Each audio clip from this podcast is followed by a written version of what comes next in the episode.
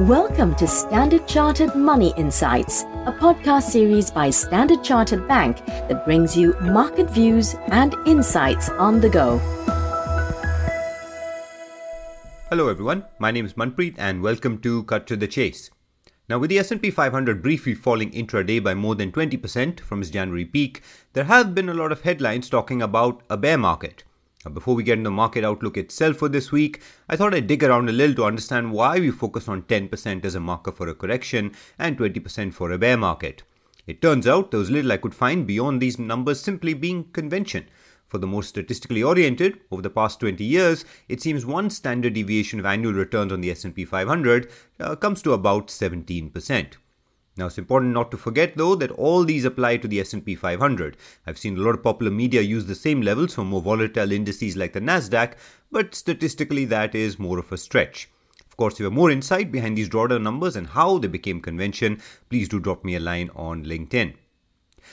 Now, in the US, if you're worried about the market falling into the conventional definition of bear market, uh, there are three things we'd focus on this week. First is the release of the minutes of the last Fed meeting and PCE inflation which you recall is one of the Fed's preferred measures of inflation. What the market is likely to look for here, of course, is how closely policymakers are aligned around raising rates by what is already priced into markets and whether there are further signs inflation has peaked, with the PC inflation number possibly falling further from its March reading. Now, these are key because we currently see two themes in the market. One is how much is the Fed likely to hike versus what is already priced. And if you recall, over the past week or so, we've been of the view that the repricing higher of Fed rates may be drawing to a close and hence potentially removing one key source of pressure on risky assets. The second theme, of course, was the jump in worries about the health of the US consumer following several retail sector earnings last week. Now, this week, we get more retailers release their earnings, but we'd also focus on the University of Michigan Consumer Sentiment Index due Friday because that may offer a more direct view into the US consumer's health a little bit separated from specific company challenges like inventory management. Third, we'd keep a little statistics in mind. Now, the S&P 500 has been down for 7 consecutive weeks, which is the longest weekly losing streak since 2001. And one report I came across this morning also argued that the last 3 bear markets, which did not coincide with the recession, witnessed a peak to trough loss on the S&P of about 21% on average, which is about where the market is now.